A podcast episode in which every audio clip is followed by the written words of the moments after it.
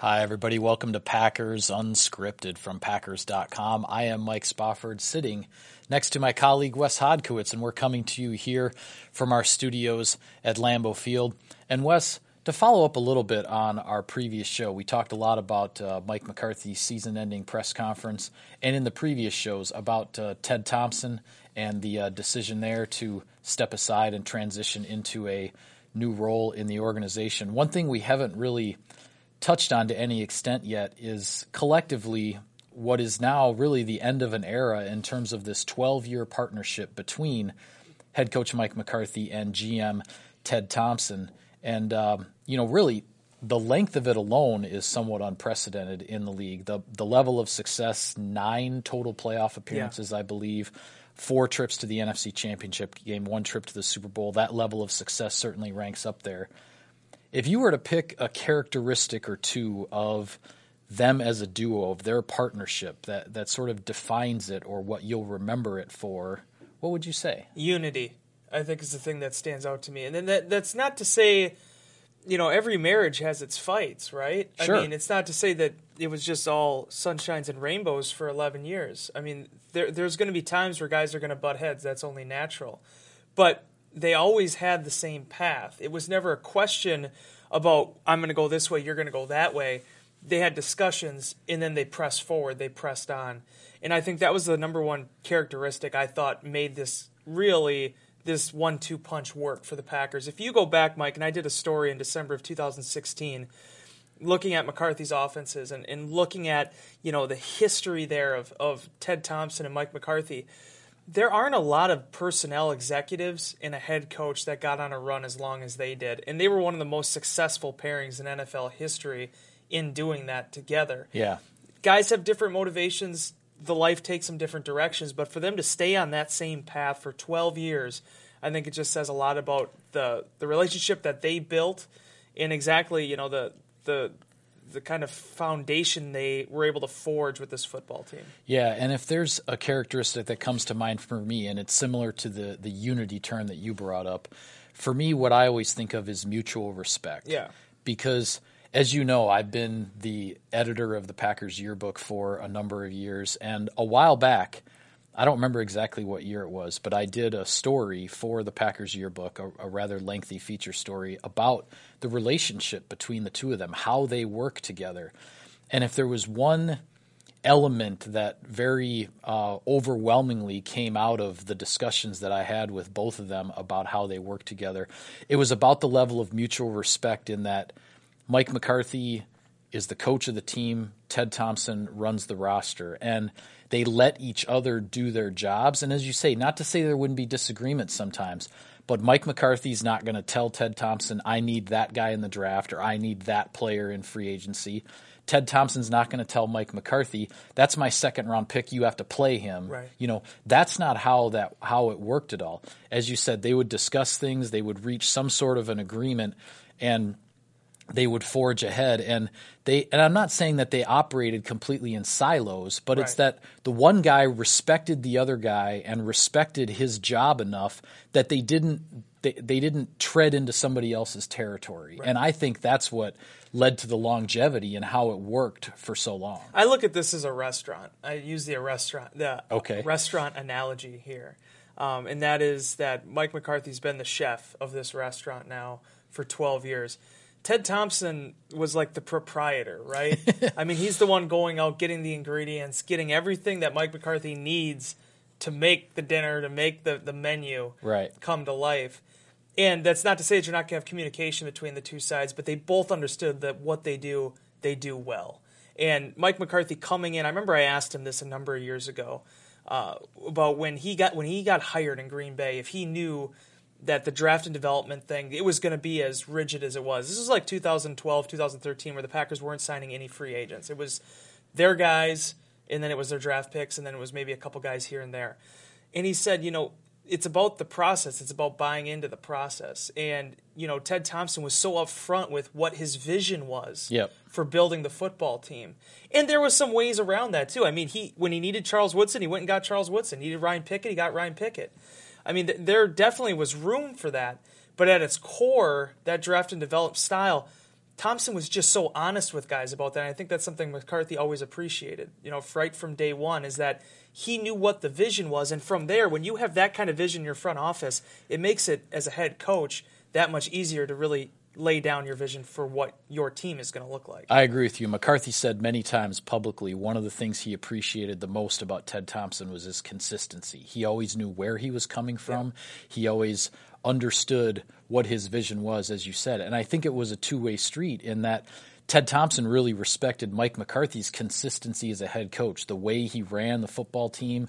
Um, the way he delivered messages in front of the football team, the way he coached it every single Sunday that you know and, and again that goes back to the mutual respect. I really think they they both had a tremendous amount of respect for how the other guy went about his job and it led to a lot of success. In the next segment mike we're going to look at some of the things that they did together some of their their biggest moments. But one thing i do want to add into that is mccarthy always talks about he never when he steps to the podium he doesn't want to create questions for a locker room I think that's something that Thompson also did really well. He doesn't want to say anything. He doesn't say anything, but also through his actions, he never put himself in the spotlight. Right. When things are going well, he didn't put himself in front of the spotlight. He was the same guy, regardless if it was a difficult win or they just won the Super Bowl. In that type of consistency, I think it makes it a lot easier when you're trying to build a corporation, when you're trying to build any kind of you know business in life more than a restaurant. More than a restaurant. that that you have that kind of consistency in place because it yeah. does go a long way. It's a lot. A lot of people like to hoot and holler and like to really toot their own horn. Thompson never did that. Yeah, well, now that you're talking about restaurants, I'm getting hungry. So let's go to a break. Back with more on Packers Unscripted right after this.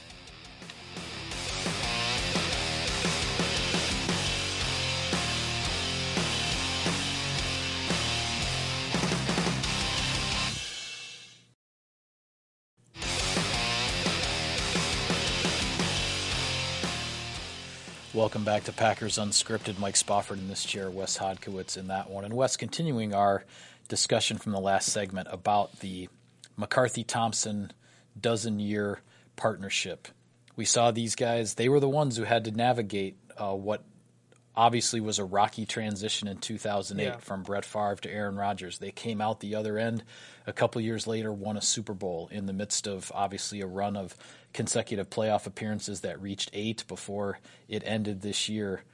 When you look back on, on some of this stuff, I, I know there are a lot of accomplishments to look at, um, but aside from the obvious, you know, the call of Rodgers and, and winning the Super Bowl, not to diminish those by any means, but what what kind of stuff are you going to remember? Well, I think it has to start in 2008. Uh, and, and, certainly you give Thompson credit for what the what they built and the fact that and McCarthy credit for that they were able to get in the NFC title game in 2007 only 2 years into their partnership 3 years into Thompson taking over as GM and you know coming off a 4 and 12 season his first year but that 2008 summer um, there's so many layers to that and I talked on yesterday's show about how I, I think te- that that is still going to be his ultimate accomplishment because it takes an enormous amount of trust in your scouting department, enormous amount of trust in yourself to not waver there. Um, because he put his career on the line. Let's just be honest. Yeah. I mean, if if Aaron Rodgers doesn't work out and they let Brett Favre walk out the door for a third round draft pick, it would have been tough for him to come back from that. But Mike McCarthy, in investing two years into Aaron Rodgers and his development, and and it just doesn't happen this way anymore. You see it, Mike. Guys and teams they want to talk about. You know, we want to give a guy time to develop. And how many times is it four weeks into the season when the team's one and four, one and three, one and five, two and four? Everyone's calling for the backup quarterback. Everyone's calling for the rookie. Packers were fortunate in that way that they didn't really have to do that because the quarterback was Brett Favre. It's such a you see it in small bursts right now of when teams are able to accomplish that. But that long road, playing the long game with Aaron Rodgers and the development, that 2008 season, I think is such a testament to Thompson and McCarthy and how they developed this team and really setting themselves up for the future with the development of number 12. Yeah, in many ways, they staked their legacy on Aaron Rodgers yeah. because of that decision they had to make. And the fact that in 2008, the team went 6 and 10, things did not go as planned. There was a five game losing streak late in the year after when the team was, you know, around 500 or so after 10 games. And then, you know, McCarthy made a, a, wholesale change of the defensive coaching staff, you know, brought in Dom Capers, the whole new scheme and all that. It's interesting to me because when I when I think of, you know, the acquisition of the players and then coaching of the players in terms of in terms of the partnership, a couple of things come to mind. One for me was 2007 at the end of training camp The Packers didn't have a running back. Ahman Green had left after Yeah. a successful 2006 season, left as a free agent to go to Houston. Some guys the Packers were counting on were injured through the preseason. There was really nobody to necessarily turn to immediately as the number one running back. Ted Thompson makes a trade and brings in Ryan Grant from the New York Giants, trades a low round draft pick to, to bring him believe, in. right? Yeah.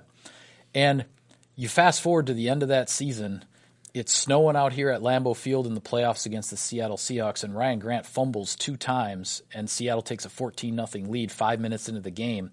Mike McCarthy's game plan that day was to run the ball on the Seattle Seahawks. And a lot of coaches, after two fumbles in the first five minutes and a 14 0 deficit, would have yanked that guy. Mike McCarthy stuck with him, and Ryan Grant rushes for 201 yards and three touchdowns. That right there, the late training camp, end of training camp acquisition, and then that guy being a playoff hero when he could have been a playoff goat. That that timeline right there, and that being in the second year of their partnership together, Yeah. that to me says a lot about about just how things can come together and work when when two guys respect each other the way they do. Yeah, and so much was made over the years about Ted Thompson and free agency and didn't attack those things enough. But it was interesting. He did have a really interesting.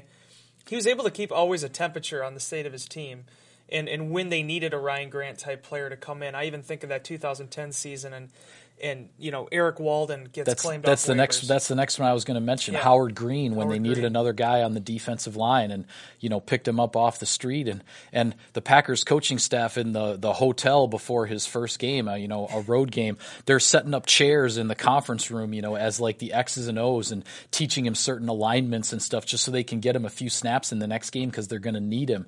That's what that that's the combination of you bring the player in and the other guys coach him up and get him ready to go and uh, and they made it work a lot of times. Yeah, and it's just that that was such a, a big thing in that run because they had so many guys get injured. And what did we talk about yesterday, Mike? That really trying to close the gap between your young players and your veterans when injuries occur. Yeah. That 2010 team, they put together a 400 level class on what it takes to make that happen with with Walden coming in, with Howard Green, even with it all, all those injuries they had Yeah. to navigate that season and and yeah, Charlie I mean, Peprah was- stepping up the Yeah. way he did. I mean, they just they got contributions from yeah, everywhere. Peprah was a waiver claim in 2006 Correct. if I'm not mistaken. he Ted was. Thompson claimed him off off waivers from the Giants. Yeah, and then you know Tramon Williams has a tremendous postseason, former practice squad player. They just the contributions were from everywhere, and I thought a really interesting thing was Mike McCarthy. The last question he was really asked in his news conference uh, on Thursday was about you know what his memories are going to be at Ted Thompson, and and he said you know them standing on that stage all awkward with him, Mark Murphy, Thompson trying to pass around the Lombardi Trophy, kind of enjoying and, and reveling in that moment such a unique man and, and obviously still going to be around the organization but it's those type of memories and, and the first time you touch the lombardi trophy and it's a little heavier than you expect it's those type of memories that i think ultimately for everybody involved are going to be the things that when you look back at your coaching career when you look back at your gm career the job you did in green bay are going to be the first thing that come to mind Yeah, absolutely. With that, let's go to a break. Back with more on Packers Unscripted right after this.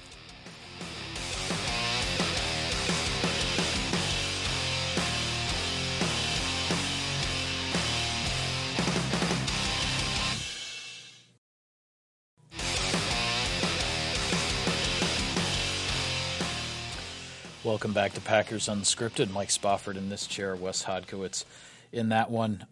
Wes, it's wild card weekend in the NFL coming up here. Um, let's uh, start with the two AFC games. You have one on Saturday and one on Sunday. I believe the game on Saturday is Tennessee at Kansas City.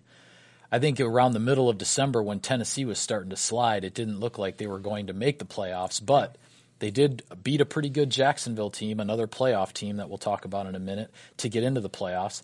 The Kansas City Chiefs are hosting this game. Looked like the world beaters in the first month and a half of the season. Alex Smith was league MVP in mid October. Then they, you know, hit the skids a little bit, but Andy Reid got that team playing pretty well again down the stretch. And, uh, uh, you know, Kansas City, I would imagine uh, there's a lot of confidence in Kansas City playing at Arrowhead in the playoffs that they can win this one. hats off to Andy Reid because that thing could have just gotten completely out of control in Kansas City. Yeah. Um, when you start that hot and go through such a difficult midseason stretch, I mean, Mike McCarthy says it all the time. Every season, you're going to be faced with adversity. Did that stretch cost them a chance at a first round bye? Absolutely. I Yep. mean, it gave them, you know, took away that home field advantage type of thing that I think was out there for them when the Patriots were kind of struggling a little bit early on. But they were able to get the horses corralled. This is an interesting matchup. It's funny. You, we talk a little bit about college football. You remember a few years ago, I think it was what Northern Illinois. This is probably going back like five, six years. They got into like an FBS game. Yeah. Remember that? Yeah, yeah, a really great year. This is what the AFC playoffs kind of feel like to me, where you got a bunch of these teams that sort of came out of nowhere, and you're not sure what to make of them. I don't know what to make out of the Tennessee Titans. Yeah. I do know what to I know what's at stake here. I know what Kansas City, what they look like when they play to the best of their abilities, and I'm sure they're obviously going to be prepared for this. But Tennessee is just such an outlier right now. Just trying to see exactly what they're going to be able to do, especially without Demarco Murray in this game with the knee injury. It's going to be very interesting to watch. Yeah, big moment for Marcus Mariota. Absolutely, getting his huge. first getting his first playoff game. Something that uh, even if things don't necessarily go well against the Chiefs, could set the table here for the for the Tennessee Titans because they do believe they have their franchise quarterback. Fast forward here to Sunday. The Buffalo Bills in the playoffs for the first time since 1999. We were watching the, one of the TVs here in the office the other day was replaying the Music City Miracle. Yeah. When the Buffalo Bills, their last playoff appearance in Right. '99, they lost on the uh, the lateral kickoff return. Frank Wycheck to Kevin Dyson in Nashville. Tennessee won that game. Buffalo goes on the road here to Jacksonville, a team with um, a very impressive defense, but questions at quarterback as far as the consistency. Blake Bortles in the playoffs for the first time. Obviously, just about everybody for the Buffalo Bills except maybe Micah Hyde in the playoffs Yeah. for the first time. How do you see this one? You know, this is an interesting one, Mike. I'm trying to bring up the stats right now for how Buffalo ranks against the run this season. Uh, if I'm, if honestly, if I'm the Jaguars, if Leonard Fournette's ankle's okay, I think this is a game where he has to touch the ball 30 times. I really do Yeah, because you looked be at how right. banged up the Jacksonville Jaguars are with their perimeter weapons, in the fact that Blake Bortles has had as difficult of a time as he has had trying to protect the football this year. I think that that is their their their avenue to a victory. The Bills are interesting. It sounds like Shady McCoy is going to be okay for this game. He doesn't think the ankle is going to be as big of an issue as they thought it was going to be earlier this week, but at the same time, they also have some questions at quarterback as well. Um, I think Tyrod Taylor is a more veteran. He obviously has had success there in the past. He does protect the football, but he's not incredibly dynamic. So, seeing how this game plays out, and the fact that one of these teams that have gone through some really difficult times here in the last 10 years is actually going to be making it to the divisional round of the playoffs, is the reason why I'll be sitting down and watching this game on Sunday. This is my must watch game this week. All right, should be a good one. Uh, I want to get to the NFC games, but before that, uh, Wes, picture this: you and a friend are sitting VIP in plush leather recliners, watching the Packers on the 50-yard line at Lambeau Field. Nice picture, isn't it? Well, if you enter Cousin Sub's best seats in the house promotion, you and a guest could win a chance to kick back on the 50-yard line in style. Two pairs of lucky Packers fans will be chosen prior to each home game for this VIP experience. For complete rules and eligibility, go to packers.com/slash best seats cousin subs. We believe in better. Back with more on Packers Unscripted right after this.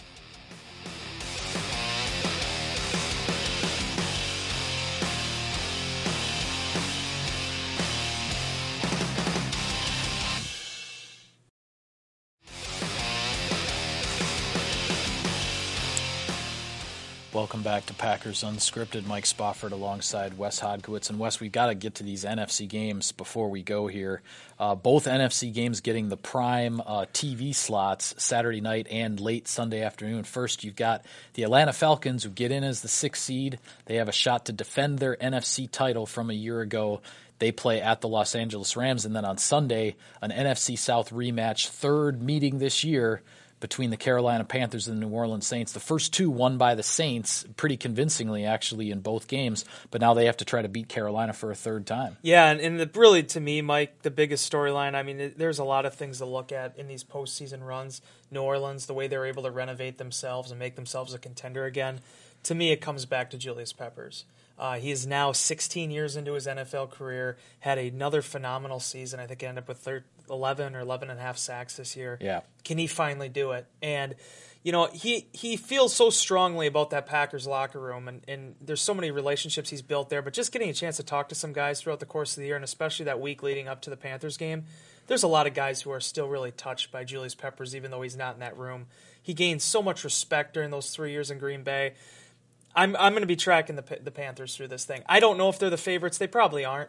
But I mean, in terms of just what he brought during those three years in Green Bay, it would be nice to see, even if it doesn't happen with the Packers, to see him finally get that elusive Super Bowl ring. Yeah, I'm trying to decide, and i have been thinking about this. I'm wondering if the winner of that New Orleans Carolina game is the one that's going to go to the Super Bowl I, from the NFC. I'm just, point. I'm, I'm, thinking, I'm thinking the team that wins that one is going to be in an awfully good position to make a run here. But that Saturday night game, the Falcons playing out in L.A., Matt yeah. Ryan against Jared Goff. You've got two high-powered offenses there the the Rams young coach Sean McVay doing a tremendous job getting that franchise back into the postseason. I can't. I'm not sure the last time they were in it, but it must have been when Kurt Warner was 2002. Kurt Warner had to be the quarterback, right? Uh, what's that? I don't know if Marc Bulger ever got them. There. Bulger might have gotten them to the playoffs once. Might have been like I, 03 or yeah. 04, but yeah, but it's, it's been, been, a while. It's, it's been it's been a while. Yeah, and uh, um, but uh, a lot of excitement, uh, you know, around the Rams, and just you know, can they carry their high scoring offense into the playoffs when you know you're going to be facing better defenses. They are very healthy, Michael. Uh, so that is going to be something to track. They were able to taper themselves at the end of the season. Jared Goff has been incredibly consistent throughout the course of the year. And then you have a team like the Atlanta Falcons who weren't consistent throughout the course of the year, but got hot and got the, the job done when they needed to. I agree with you with your last point. Philadelphia has issues right now with Nick Foles. In the Minnesota Vikings, you're not sure what's going to happen at quarterback there these are two games where whoever wins in these really could build some momentum for themselves. Yeah, somebody could get on a run here and go from the wild card round possibly all the way. In a lot of times these past few years, there's been a lot of examples. The Giants, the Packers in 2010 of teams that win that first game and run the table from there. Yep, ab- absolutely. It's about playing your best at this time of year. But with that, we'll call it a wrap on this edition of Packers Unscripted. Be sure to follow all of our coverage of the team on Packers.com on Twitter. He's at Wes Hod. I'm at Mike Spofford at Packers for the team account. Enjoy Wildcard Weekend, everybody. We'll see you next time.